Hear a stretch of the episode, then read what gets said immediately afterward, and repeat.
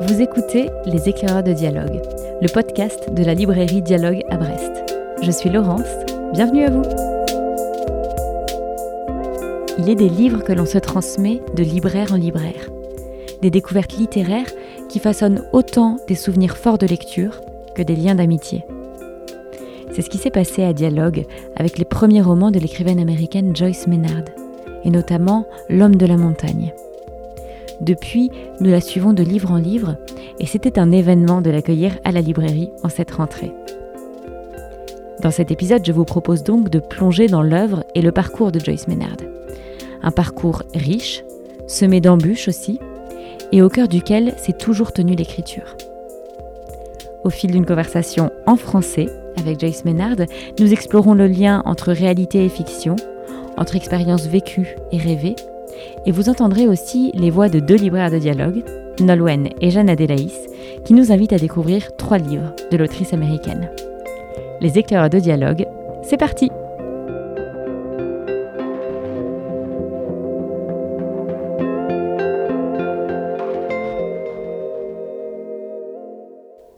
Bonjour Joyce Ménard. Mm, bonjour. Et merci beaucoup d'avoir accepté cette invitation dans notre podcast. Mm, je suis enchantée d'être à Brest.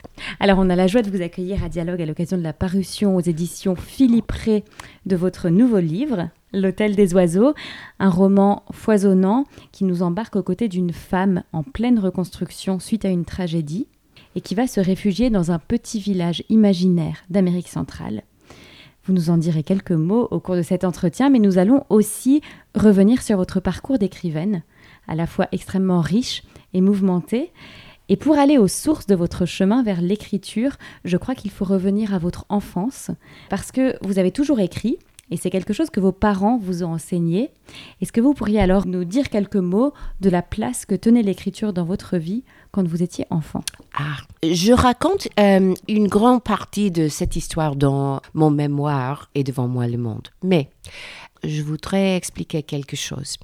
Pour mes parents, ma mère en particulier, le langue était comme religion. C'était très, très important, euh, sacré pour elle. Et moi et ma sœur aussi, aussi écrivaine, euh, sont élevées toujours avec la hum, tradition d'écrire, même quand j'étais très très jeune. Euh, je pense que ma mère avait le potentiel d'être écrivaine aussi. Et au fin de sa vie, elle est hum, devenue euh, écrivaine. Mais euh, la plupart de sa vie, comme beaucoup de femmes de son époque, elle ne pouvait pas trouver de travail. Alors j'étais, nous étions son travail. Bien, je ne peux pas me souvenir un temps quand je n'ai pas écrit. Et elle m'a toujours encouragée. Et quand j'étais très très jeune, 18 euh, ans, j'ai envoyé une euh, a piece of writing, une écrite, euh, euh, d'écriture à New York Times sur ma vie. Et ils l'ont publié incroyable, 18 ans. Ça, c'était le commencement de ma carrière comme auteur. ça, c'était 50 ans cette année. Beaucoup de mots. Une fille de 18 ans se retourne sur sa vie c'est le titre de l'article de Joyce Maynard publié dans le New York Times le 23 avril 1972. Elle y parle des diverses expériences sociales, culturelles et politiques qui ont influencé sa génération. Ce texte est reproduit à la fin du livre et devant moi le monde. Il est très riche, assez audacieux, et dessine à la fois un parcours individuel et une époque. Et il se termine par les mots suivants qui résonnent avec la suite du parcours de Joyce Maynard j'ai envie d'être heureuse. Et je veux du confort, de beaux vêtements, une belle maison, de la bonne musique, de la bonne nourriture, et avoir le sentiment de faire une petite chose qui compte. Je voterai et je donnerai aux bonnes œuvres, mais je ne me donnerai pas. Je ressens soudain le désir d'acheter de la terre. Pas beaucoup, pas en vue d'investir. Rien qu'un petit lopin de terre afin que, quoi qu'il advienne, j'ai un endroit où aller une sorte d'abri anti-atomique, en somme. Comme certains préparent leur vieillesse, je prépare mes 20 ans. Une petite maison, un bon fauteuil, la paix et le silence. La retraite paraît tentante.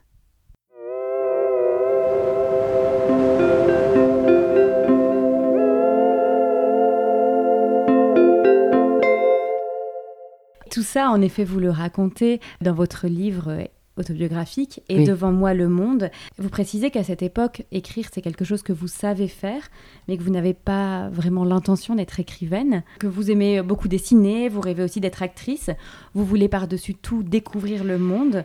Vous avez une certaine assurance cependant par rapport à vos écrits parce que dès 13-14 ans, vous envoyez vos premiers articles qui vont être publiés. Mais vous, êtes, vous avez une grande timidité concernant votre personne, concernant la vie sociale. Ah oui, j'étais timide au monde, mais j'avais toujours beaucoup de confiance dans mon écriture. Justement, est-ce que l'écriture, ça constituait pour vous un refuge euh, et c'était peut-être un lieu qui vous permettait de vivre la vie dont vous rêviez? C'était pour moi, je suis euh, élevée dans une, une très petite ville euh, aux États-Unis, New Hampshire, et un peu isolée. J'avais toujours le rêve de voir le monde. Et pour moi, écrire, c'est la manière dont je pouvais euh, le découvrir. À New York, à Paris. Paris, euh, et la France était toujours un, rêve pour moi. Ma mère, qui n'est jamais venue en France, a joué toujours la musique de la France et nous avons écouté euh, les chansons de, cette époque, euh, Patachou, toujours dans la maison. Et pour moi, je pensais ah, je peux écrire pour les, les journaux et ça, c'est la manière de partir de mon village et de voir le grand monde. Et je suis ici maintenant, 50 ans après. oui, alors il y a l'écriture pour les journaux et puis l'écriture de romans aussi. Est-ce que dès le début, elle était présente? Oui, j'ai commencé avec un mémoire euh, sur ma vie. À l'âge de 18 ans, on n'a pas beaucoup euh, d'histoire, mais j'étais euh, réellement influencée de Françoise Sagan, naturellement de Anne Frank. Et ça, c'était le premier. et il s'est traduit aussi en France une adolescence américaine.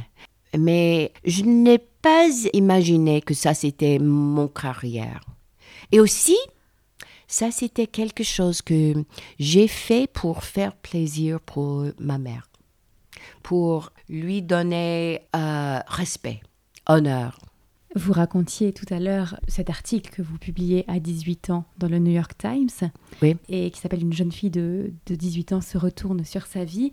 Et après la publication de cet article, vous recevez des sacs entiers de courriers de lecteurs. Oui. Et dans tout ce courrier, il y a une lettre qui va jouer un rôle particulier pour vous. Euh, c'est ce que vous racontez dans, aussi dans Et devant moi le monde. Cette lettre, elle émane d'un écrivain extrêmement connu et extrêmement secret. Donc c'est J.D. Salinger. Quelle euh, influence est-ce que ça a eu sur votre rapport à l'écriture, cette ah. expérience? Pas l'écriture, la vie. À ce moment, j'étais dans ma première année d'université. Et j'avais beaucoup de rêves de, la vie de New York et d'université, d'être avec, mes amis. Mais après d'avoir reçu cette lettre de Salinger, pas le premier, mais euh, de plus en plus de ces lettres, il avait à ce moment 53 ans et moi 18 ans. J'étais très naïf. Toutes les autres choses ont disparu. Et seulement lui, et je ne pensais rien de la différence entre nos âges, euh, seulement un grand homme très spirituel euh, avec beaucoup de sagesse et je l'aimais beaucoup. Et j'ai quitté l'université, je suis partie pour vivre avec lui, avec euh, comme un grand secret. Je ne pouvais pas parler avec personne sur ça. Et je vivais avec lui depuis un an en écrivant mon premier roman. Mais un jour, il m'a dit, je ne veux pas plus de, de toi. Et à, à bientôt. Non, pas avant, bientôt. Au revoir. À ce moment, maintenant, à mon âge, si un homme me traite comme ça, je pense beaucoup moins de l'homme. Mais à l'âge de, de 18 ans, quand l'homme avec qui j'ai mis mon amour, mon respect, c'est seulement j'ai failli. Alors j'étais désolée, naturellement. Je ne pouvais pas retourner à l'université, ni pas à New York. Je suis allée à la campagne pour être seule pour presque quatre ans. Et toujours, j'ai gardé le secret de mon expérience. Je pensais que j'avais eu la responsabilité de garder son secret. Ça a continué. Peu à peu, je suis rentrée au monde travaillant et je suis mariée avec un homme de mon âge et j'avais trois enfants, un divorce aussi. Mais je n'ai pas changé mon attitude sur mon obligation de ne pas parler de lui jusqu'au point quand ma fille la plus grande de mes enfants, Audrey, avait 18 ans. Et à ce moment, toutes mes idées de cette expérience ont changé. Et je pense pas euh, plus de le grand homme et les responsabilités euh, à l'homme, mais les responsabilités de l'homme à la jeune fille. Et pour ça, j'ai donné à moi-même le permis d'écrire mon vraie histoire, que je n'ai pas écrit dans le premier roman Adolescence mm-hmm. américaine à 18 ans. Nolwenn, libraire à dialogue, nous en dit plus sur ce livre autobiographique de Joyce Maynard, Et devant moi le monde. En 1972, le New York Times publie un article qui fait grand bruit. Ce texte part de la jeunesse américaine et l'autrice n'est autre que Joyce Maynard. Alors suite à la publication de cet article, elle va recevoir de nombreux courriers, dont une lettre d'un certain J.D. Salinger. Il lui fait part de son admiration, il lui offre son amitié, et s'ensuit une correspondance, des appels et surtout une invitation. Il lui propose de venir habiter avec lui et de devenir sa compagne. À cette époque, Joyce Maynard a 18 ans, lui en a 53. Elle abandonne ses études à l'université d'Yale, renonce à sa bourse, se coupe de ses amis pour s'installer avec lui. Tout de suite, il devient sa religion, son mentor, son professeur et aussi son guide spirituel. Mais euh, l'écrivain mythique révèle aussi un côté sombre. Elle le découvre euh, misanthrope, autoritaire, obsédé par un régime alimentaire constitué exclusivement de fruits, de légumes crus et de noix. Joyce Maynard se retrouve en quelque sorte euh, isolée sous une cloche de verre. Et sept mois plus tard, il la congédie sans aucune explication. Il lui met deux billets de 50 dollars dans les mains, lui demande de prendre ses affaires et de partir. C'est cela, entre autres, que raconte euh, Joyce Maynard dans Et devant moi le monde. Et je voudrais souligner que oui, c'est un récit. Oui, elle révèle les dessous d'un monstre sacré de la littérature américaine, mais c'est avant tout le récit d'une femme qui raconte sa relation avec un homme beaucoup plus âgé, occupant une position de pouvoir par rapport à elle. Et Devant moi le monde est paru en 1998 aux États-Unis et les réactions ont été extrêmement violentes. Joyce Maynard est insultée, accusée de déballage intime. Ses publications de romans sont passées sous silence en Amérique. On la traite de prédatrice, d'opportuniste. Et c'est pourtant un récit sans amertume qu'elle nous livre. Moi, je le vois plutôt comme un texte indispensable pour les femmes d'aujourd'hui, mais également pour les femmes d'hier. Et devant moi le monde, je le vois comme l'exploration de la psyché d'une jeune femme tombée sous l'empire d'un homme, une jeune femme qui s'est fait quitter sans aucune explication et qui a dû s'en remettre seule. C'est l'histoire d'une femme qui cherche des réponses et offre son expérience à d'autres. C'est en cela que pour moi c'est un livre de Joyce Maynard qu'il faut absolument lire. Et faire lire surtout.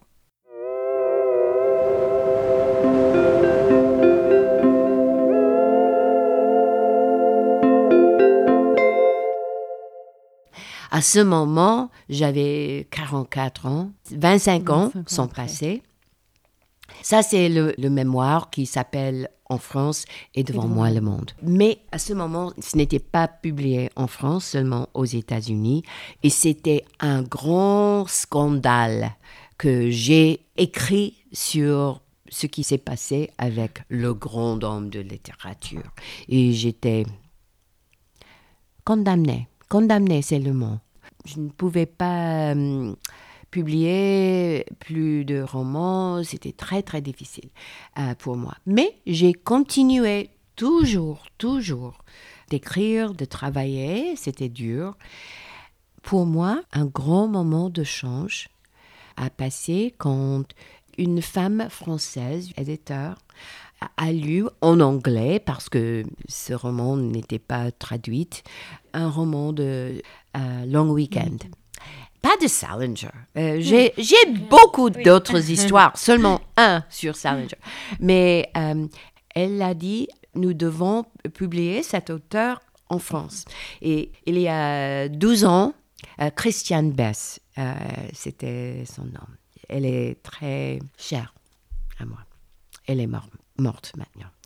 Alors, j'ai commencé à voyager à France à l'âge de 55, hum, 57, je pense. Et ça a commencé ma, ma nouvelle carrière ici. C'est très émotionnant pour moi, émotionnant, de recevoir le respect des lectrices et lecteurs français. Je dois leur donner euh, le respect de parler le mieux que possible. Vous pouvez voir, pas parfois parfaite, mais euh, toujours je travaille d'améliorer le français. Vous nous le disiez, pendant toute cette période, vous avez écrit dans la presse, mais aussi des romans, et vous nous y embarquez véritablement, nous lecteurs, parce que vous êtes une véritable conteuse d'histoires. C'est des histoires qui sont inventées, mais qui peuvent se nourrir en partie, parfois, de votre vécu. Et il y a des thématiques qui reviennent régulièrement dans vos livres. Alors il y a vos héroïnes qui, je crois, sont toujours des femmes, qui souvent vont être confrontées à la perte de leur innocence, parfois à une trahison. Euh, ce sont aussi des personnages forts capable de rebondir. Euh, la nature est très souvent omniprésente. Et puis il y a une grande importance de la famille, du foyer, ou alors du manque de famille. Toujours, je, je, me demande qu'est-ce que c'est hein, une famille. Ma propre famille originale, j'aimais euh, beaucoup mes parents, mais c'était une famille très difficile. Et mon idée, mon but était toujours d'être une partie d'une famille et mes caractères, le même. Mm. Euh, quand je suis divorcée à l'âge de 35, je pensais à ce moment, ah, ma famille est disparue. Nous ne sommes pas complètes maintenant. C'est un grand échec. Maintenant, je pense, on a beaucoup de euh, sortes de familles différentes. Pas seulement l'homme, la femme, euh, les enfants. C'est une famille. Je pense que ça, c'est un thème important. Euh, où vivaient les gens heureux, le, roman d'une famille dont la, mère était presque le même âge que moi. Elle est devenue mère à 77, 78. Et ce roman conduit l'histoire de cette famille et les enfants et le divorce et la femme et l'homme après le divorce aussi. Et euh, je viens de terminer écrire la suite qui va euh, sortir l'année prochaine. Je n'avais pas l'intention d'écrire un autre, mais j'ai reçu tellement de lettres des femmes qui m'ont demandé, et des hommes aussi. J'écris pour tous.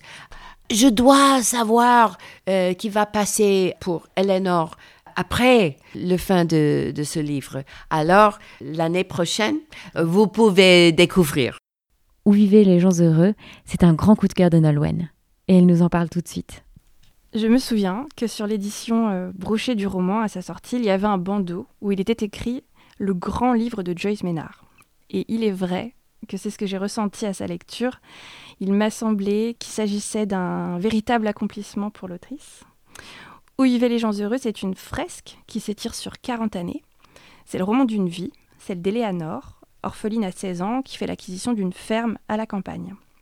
S'ensuit sa rencontre avec Cam, la naissance de leurs trois enfants, la concrétisation pour euh, celle qui a grandi sans repères familiaux et qui s'est construite seule.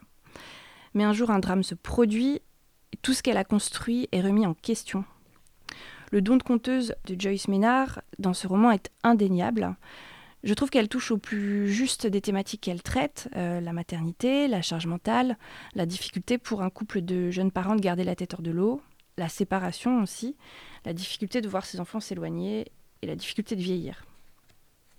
Où vivaient les gens heureux, c'est aussi un roman sur le pardon qui permet de nous plonger dans notre propre intériorité et de nous interroger.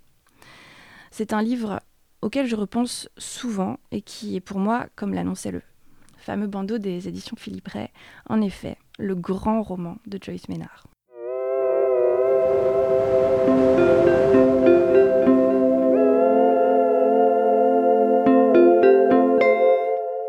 Ce qui est passionnant quand on lit à la fois votre œuvre romanesque et votre œuvre autobiographique, c'est de voir aussi comment les fils de la fiction et de la réalité se rencontrent, se nouent, parfois suivent le même chemin puis se séparent. De quelle manière est-ce que vos mémoires et vos romans se Hmm. nourrissent Ah oui, très intéressant. Moi, je suis une partie de tous les romans. Et si vous lisez tous les romans, euh, vous me connaissez bien. Mes thèmes, mes obsessions. Je ne suis pas Eleanor, mais elle est obsédée, comme moi, toujours de protéger les enfants de, de la peine, de la vie. Et moi aussi. J'étais comme ça. Ce roman, comme vous savez peut-être, commence avec euh, une histoire sur Eleanor avec ses enfants quand ils sont très petits. Ils ont construit des petits bateaux avec des petits, petits poupées et ils les ont mis sur la rivière pour voir leur voyage dans l'eau. C'est une sorte de métaphore d'être parent. On a les, les bébés, on pense pour un petit période qu'on peut contrôler tout ce qui se passerait avec eux. C'est pas possible. Et on ne peut pas les protéger de tous. Beaucoup va arriver dans leur vie, c'est très pénible pour les parents, mais le, voyage, la route, le chemin qu'elle euh, qu'elle a suivi, c'est d'accepter ce qu'elle ne peut pas changer. Un de ses, enfants est tombé avec un grand accident et autre chose aussi sont arrivées. Elle doit accepter pas la vie parfaite qu'elle imaginait, mais la vie réelle et dans laquelle on peut trouver la joie. Et ces révélations que vos personnages ont au fur et à mesure du roman, est-ce qu'écrire le roman, pour vous, vous permet aussi de les avoir? Est-ce que c'est au fur et à mesure de l'écriture qu'apparaît ce chemin et qu'il s'éclaircit peut-être aussi pour vous? Je pense que oui, j'ai de la grande chance d'avoir eu l'opportunité d'écrire toute la vie euh, jusqu'à ce moment, 50 ans. Et beaucoup de fois, j'ai écrit quelque chose que je n'ai pas complètement fait dans ma propre vie. j'ai dit que hum, je viens de terminer écrire la suite et exactement au moment quand j'ai tapé le phrase l'ultime, j'ai reçu un coup de téléphone de ma fille, Audrey. Maintenant, elle est grande, naturellement. Et je lui ai dit, ah, j'ai terminé euh, le roman. Je voudrais lire pour toi seulement le, phrase ultime. Et je lui ai lu. Elle, elle ne lit pas mes romans. Elle m'a dit, s'il te plaît, maman, je préfère que tu es maman, pas écrivain. Je comprends. Bien. Mais je lui ai lu le phrase ultime. Et elle m'a dit, ah, très bien, maman. J'espère que tu aussi peux comprendre ça. aussi, quand nous parlons de hum, l'hôtel des oiseaux, je peux vous expliquer quelque chose qui est passé avec ça. Écrire le roman a changé la vie. Avant de plonger dans les coulisses de l'Hôtel des Oiseaux, avec Joyce Ménard, nous retrouvons tout de suite Jeanne Adélaïs qui nous en dit plus sur ce roman. L'Hôtel des Oiseaux, c'est une histoire de renaissance au pluriel. Et d'abord celle d'Amélia, la narratrice et le personnage principal de ce onzième roman de Joyce Maynard, qui débute comme l'une de ces fresques américaines dont elle a le secret. À la veille de ses 7 ans, alors qu'elle regarde la télévision avec sa grand-mère, Joanne découvre la mort accidentelle de sa mère dans une explosion causée par un groupuscule d'apprentis terroristes du West Underground. Pour Joanne, rebaptisée alors Amelia, la vie bascule et la fuite commence. Vingt ans plus tard, un nouveau drame fait voler en éclats l'existence heureuse qu'elle avait construite, et désemparée, Amelia prend la fuite une seconde fois. Le roman évolue alors vers une forme de conte. Montée à bord d'un étrange bus vert surgi de nulle part, Amelia se laisse conduire par le destin dans un lieu magique et hors du temps, un paradis terrestre où la nature est omniprésente, la Liorona. Commence alors pour Amelia un long chemin de guérison et d'apprentissage. À la Liorona et dans le petit village de la Esperanza, les destins se croisent, des liens se tissent et les histoires se racontent au fil des chapitres. Puisant son inspiration dans les croyances latino-américaines, Jos Ménard nous offre un récit luxuriant placé sous l'égide de Gabriel Garcia Marquez. On y retrouve les thèmes chers à l'autrice, la résilience, la filiation, la sororité. C'est aussi un roman sur la confiance, celle que l'on accorde aux autres et celle que l'on se donne à soi-même. Mais ce que j'ai aimé plus que tout dans ce roman, c'est cette géographie imaginaire créée par Joyce Maynard. J'ai plongé avec bonheur dans les eaux turquoises du lago La Paz, ce lac immense au pied du volcan, déambuler avec délice dans les jardins luxuriants de la Liorona, et je vous invite vous aussi à découvrir ce merveilleux hôtel des oiseaux. L'hôtel ressemblait à la maison d'un conte de fées. Partout où je posais le regard, je découvrais un détail extraordinaire. Sans doute une création de Leila ou des gens du village. Pas seulement les pierres transformées en singes, jaguars ou œufs, mais les plantes grimpantes qui formaient des tonnelles ruisselées de fleurs épanouies, évoquant les hallucinations les plus folles d'un trip au LSD. Les cours d'eau artificiels serpentaient dans les jardins, butaient sur des pierres lisses et rondes, quelques-unes vertes sous une certaine lumière en tout cas, d'autres presque bleues. Un banc de pierre était creusé à flanc de colline. Il y avait aussi une méridienne qui semblait faite d'un seul tronc d'arbre. Un vieux bateau de pêche en bois, sur lequel s'empilaient des coussins, était suspendu à un arbre. De son tronc jaillissait une demi-douzaine de variétés d'orchidées et une chouette taillée elle-même dans une loupe de bois. Les arbres fruitiers du verger produisaient des citrons, des grenades, des papayes, les grands plants de gingembre semblables à des épées aux fleurs d'un rouge étincelant, les oiseaux de paradis, les bougainvilliers, les jasmins, les gardénias, les belles de nuit parfumaient si puissamment l'air qu'on savait les yeux fermés où, à cet instant, on se trouvait dans le jardin. Je n'avais jamais vu d'endroit aussi beau et témoignant d'autant d'amour de la part de son créateur.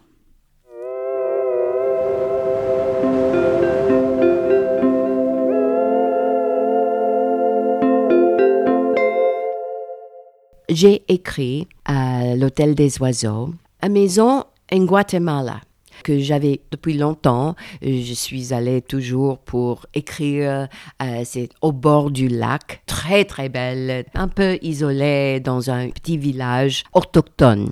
Et au moment de commencement du Covid, j'étais là avec des étudiants d'écriture. Les étudiants sont retournés aux États-Unis pour ce moment, mais sauf deux, je les ai invités de rester avec moi en mars 2020. Euh, Bien, chaque jour, j'ai écrit très très dur sur Où vivaient les gens heureux et chaque nuit j'ai lu à voix haute pour elle. Et quand j'ai terminé écrire ce roman, elles m'ont demandé, nous devons autre euh, histoire euh, d'écouter les nuits. Alors pour ça, j'ai commencé à écrire L'Hôtel des Oiseaux. Mais à ce moment, j'avais seulement une maison un peu simple au bord du lac avec les, les deux jeunes femmes de 32 ans. Et Covid n'est pas venu. Jamais, jamais, jamais. Mais il était un autre grand problème de hum, pauvreté. Parce que le tourisme était terminé et tout les, hum, le travail est disparu. J'ai décidé hum, d'embaucher quelques hommes, euh, de construire un, un petit maison pour amis. Et les hommes sont très, très heureux d'avoir l'opportunité de travailler. Et après de terminer la construction de ce petit maison très très belle, toujours le Covid. Alors, je leur ai dit, bien, construisons une autre maison. Et enfin, nous avons construit six maisons. Ils sont très jolis et c'était bon pour mes, mes amis et mes, mes étudiantes. Euh, quelquefois, j'ai des retraites pour les écrivains, mais pas toujours. Alors, je pensais, ah, qu'est-ce que je peux faire? J'ai beaucoup de maisons, beaucoup de lits, c'est très très joli, des jardins, de plateformes de yoga, toutes les choses que les hommes ont construit dans cette euh, période. À ce moment, j'ai terminé écrire l'hôtel des oiseaux. C'était une histoire d'imagination, euh, l'idée d'une femme qui a créé un hôtel. Mais après de, de l'écrire, moi aussi, je l'ai fait. Et maintenant, je suis hôtelière. Quelquefois, c'est la vérité au premier et après, j'écris. Et quelquefois, j'écris au premier et après, la fiction nourrit la réalité. Oui, oui. Le roman Long Weekend. Je n'avais pas de compagnon à ce moment, mais j'étais seule et j'imagine un homme très romantique, parfait, émouvant, même si il était prisonnier, échappé, mais un détail. et euh, j'ai écrit, et c'était une expérience très belle pour moi de vivre dans l'imagination. Je ne suis pas folle, je comprends bien la différence entre mes romans et ma vie, mais quelquefois c'est très très joli, très gentil de, de, vivre un peu dans mes romans. Comme pour les lectrices, je pense. On parlait de, de l'importance du foyer pour vous. Finalement, vos livres, ils constituent aussi votre foyer? Oui, oui. J'adore cette phrase. Avec euh, votre permission, je voudrais utiliser cette phrase.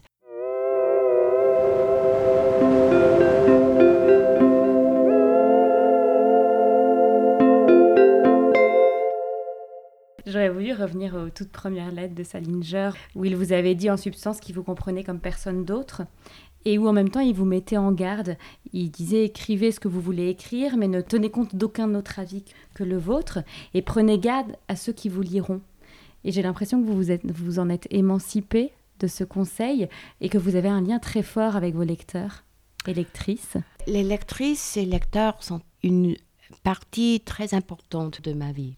Et pour ça aussi, c'est important quand je vais à la France de, parler, même si ce n'est pas parfait. Bien, c'était ironique ce qui euh, disait Salinger, euh, parce qu'il m'a conseillé, quelques personnes vont te exploiter, mais la personne qui l'a fait, c'était lui.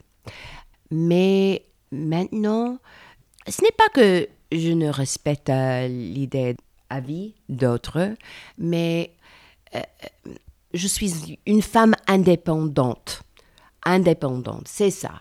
Même si quand Et euh, devant moi le monde était publié aux États-Unis et tous les grands critiques ont écrit Cette femme est horrible, pas seulement le, le, mémoire, moi, moi aussi. Est-ce que je crée aux opinions d'autres ou en moi-même? Euh, Moi-même. Moi-même. Hmm. Est-ce que pour terminer, vous auriez un conseil de lecture à nous livrer, un, livre que vous avez beaucoup aimé ou qui vous a marqué? Je vais conseiller les lectrices euh, françaises d'un roman qui va euh, être publié par Philippe Ray aussi. C'est Beneficence sur une écrivaine américaine, Meredith Hall je voudrais recommander ça. Eh ben, merci beaucoup.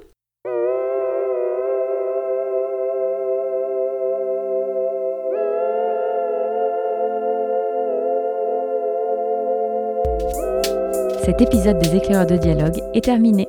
Un immense merci à Joyce Ménard, Nolwenn et Jeanne Delaïs. Si vous souhaitez plonger à votre tour dans les livres de Joyce Ménard, je place dans la description de cet épisode toutes les références citées. Vous pouvez bien sûr les retrouver à la librairie et sur notre site librairiedialogue.fr.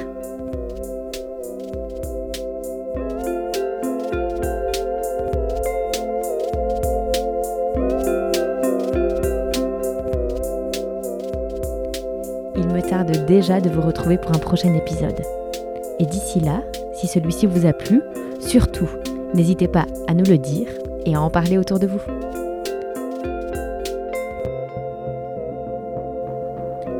Très bientôt et belle lecture d'ici là.